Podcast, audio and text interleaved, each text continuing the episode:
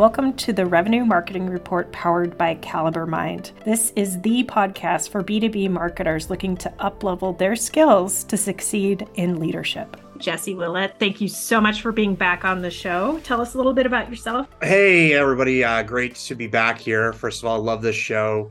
I've recorded it earlier on in my journey here, but Jesse Ouellette, I'm founder of Lead Magic, which helps people be relevant in the primary inbox.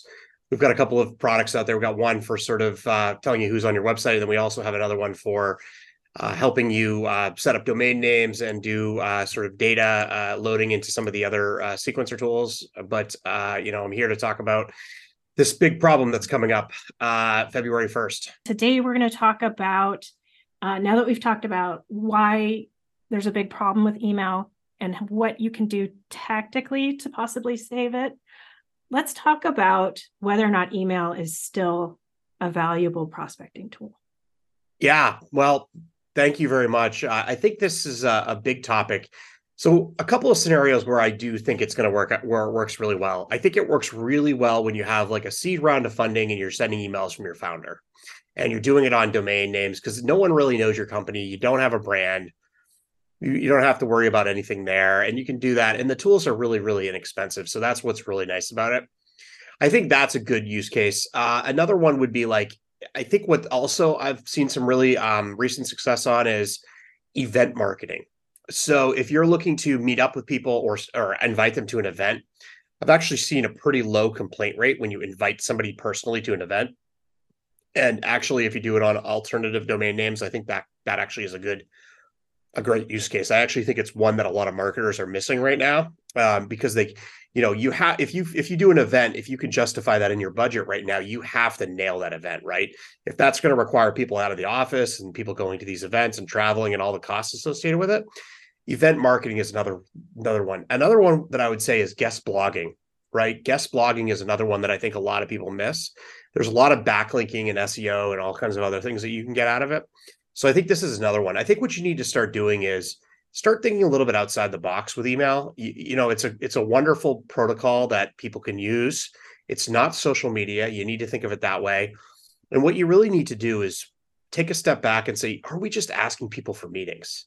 And why? I mean, do we really want meetings with people? I mean, not really, really. Your goal isn't the meeting. And if they're in the market, wouldn't they kind of come to you in some ways? I mean, there's a lot of people that are doing very odd. I just see these emails coming across. I'm like, there's just no way this person's even getting 0.00001%. I'm like, you're now in this like same percentages as, somebody, a Nigerian prince, right? Like who has a million, one of these like real scammy, phishing things from, I mean, I just have to ask your company, like, what are you doing? Now, you won't be doing it after February 1st. Even if you send under 5,000, they're going to go after that group anyways. Anybody who has a high spam rate after February 1st is fair game for Google. They've let the notice happen. So it is a valuable area. You do have to take some extra precautions now. Don't do it on your primary domain.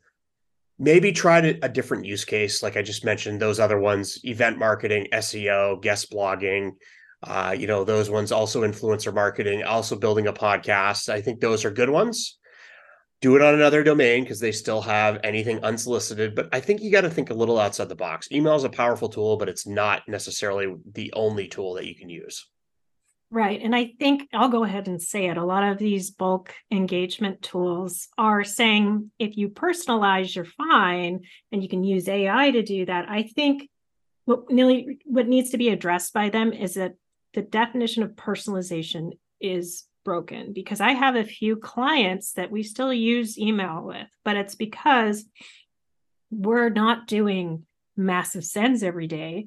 We're doing a send to maybe 3 to 4 people in a day, because we're going through and doing research related to what they have today and what we're selling. So for example, I work with a client that builds websites. They go through and do a really comprehensive audit and point out some technical tweaks they could make really easily to get better performance. And that's highly valuable. I've had that work when somebody did that with a website I owned. So I think you're absolutely right that in general, cold outreach and the way we've defined personalization today, it's not going to work. Yeah, and that case is good. I mean, that's a good one. I think anything unsolicited will carry that. So if you do run that one could work. You probably still want to put that on other domain names just so you don't impact your company's business. But you've got to just be a lot better at it now. And it's not to I'm not just pointing the finger at people anymore. I mean, Google will do that to you on February 1st. That's the date that they're supposedly on February 1st.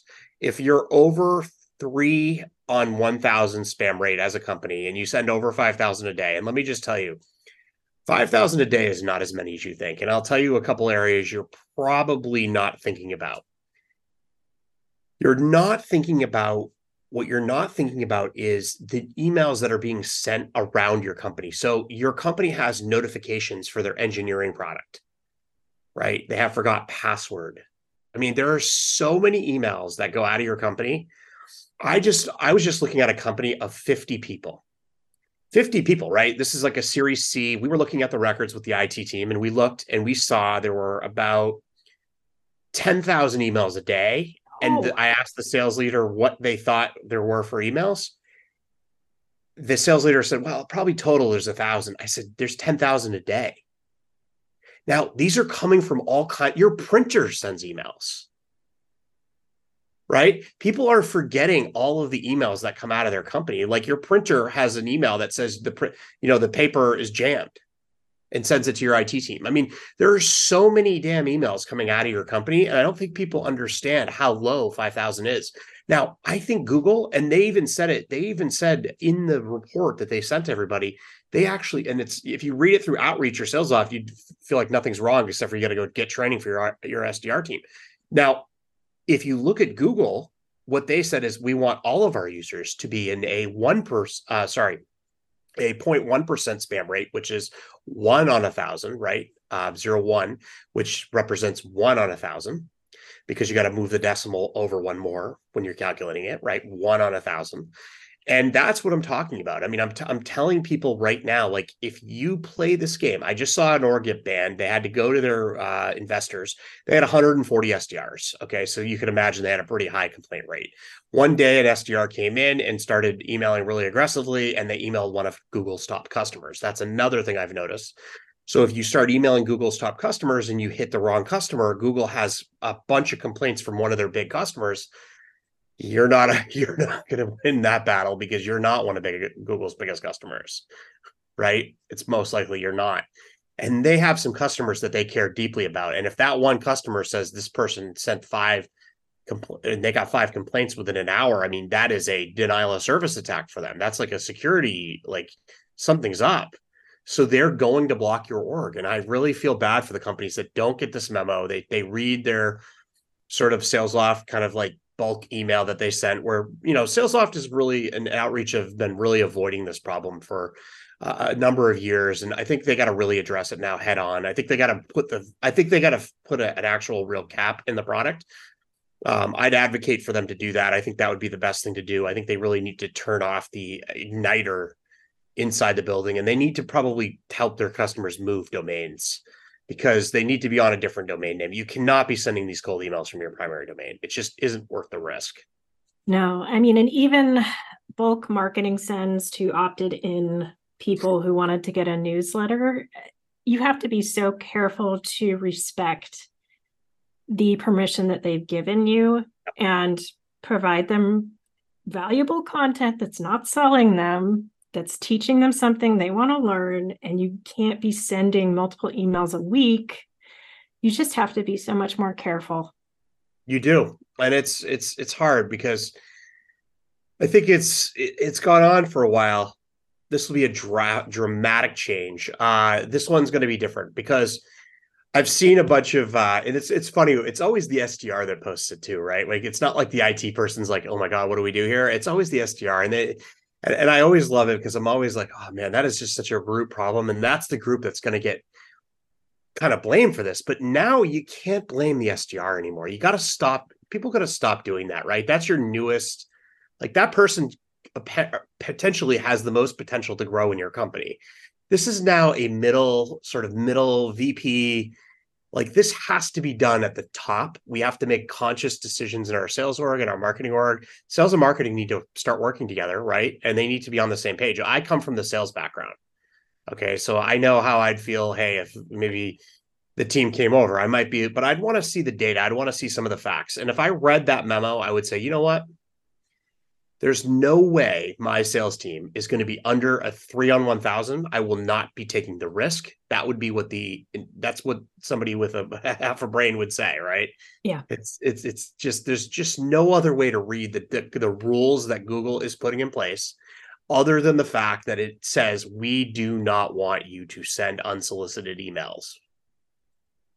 Yeah. And I totally want to echo and amplify what you said about blaming the SDR. You're giving them most likely activity metrics that they're meant to hit, and they are doing exactly what you asked them to do.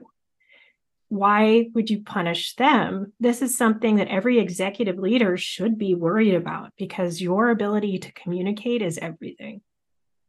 Yep. And let's imagine this. Let's say you're at the end of the quarter. Your printer died last night, and it's sending out a bunch of emails that none of the printing's going through in the main office. And then you all of a sudden, there was a fax that came, 20 spam faxes that came in. There were 75 forgot passwords and 1,000 bulk emails that were sent out with the newsletter. And all of a sudden, you went over 5,000. But your SDR team went out, and they also sent 50 complaint emails that generate a report of spam, and you're at the end of the quarter. You're waiting for all of your purchase orders to come in, and they're going to come in from the vendors and the procurement teams, and you need to book the orders, and you need to get them into the deal desk and the order processing. And let's say that's at the end of the quarter, and Google flags your domain, your org, and flags it completely, so your company can no longer send emails to anybody on Google or receive them, by the way. What a nightmare. What a nightmare, right? What happened at the end of your quarter? Imagine going to your board. Imagine calling your investors. This is going to happen. I'm telling you, I can see this happening. There's going to be a couple of orgs that just ignore it. There's some that are just ignoring it now. And with the guidance from their sales engagement platforms, or the lack of it, really, I mean, I think it's really going to be dealt with. And I know this might be a Feisty Friday kind of take here, but I love that, by the way. Thank you. But this one's going to hurt. This one's going to hurt. It's going to hurt all over, because you will take 3 days probably to get on and you will not, you're not going to do it again after that. I don't think anybody will take the risk. Now, I will tell you, I am talking to one org. They're still doing it. And I'm like, what is into you? I had the VP and I just, how could you possibly? I stopped the whole call. I looked them both in the eye, and I think it's because of there's a leadership problem in some of these sales engagement platforms. They really need to start communicating. And I'm pleading with these sales engagement platforms to tell their users to not do this anymore. They need to tell them what they need to define this better. They're worried. What they're doing is they're taking their own company, and it is a disgusting thing that I'm watching. And I just hope they take a leadership role in this, because that email that they sent was just it's totally misleading. It was misleading. It made it sound like you could make relevance, and and it has nothing to do with personalization or relevance. It's just unsolicited emails get over a spam rate that you can't control. Yeah. And you will not be doing it. I don't care. You can hire any of the LinkedIn influencers. You can hire any of the email writing tools. It doesn't matter. If they flag your domain on Google after February 1st, everybody will be shut off at your company. And I think you just need to think about that a little bit and the ramifications of that. And this isn't just an alarm. I'm not being an alarmist. I'm not adding anything. I don't even have anywhere to profit on this, right? Except for the fact that it's going to be bad when this happens. And I hope you fix watching it. That car wreck that's about to happen, and you can't look away. It's just going to be bad. Yeah. It's not good. Jesse, thank you so much. Thank you. Okay. I appreciate it. I hope we get the word out. I mean, I hope people really take this serious, and I know you've been doing your part, so thank you. And I hope others do theirs. You know, I think we all need to come together as a revenue community and figure this out. Agreed. Thank you again. Jesse, where can people find you online to learn more?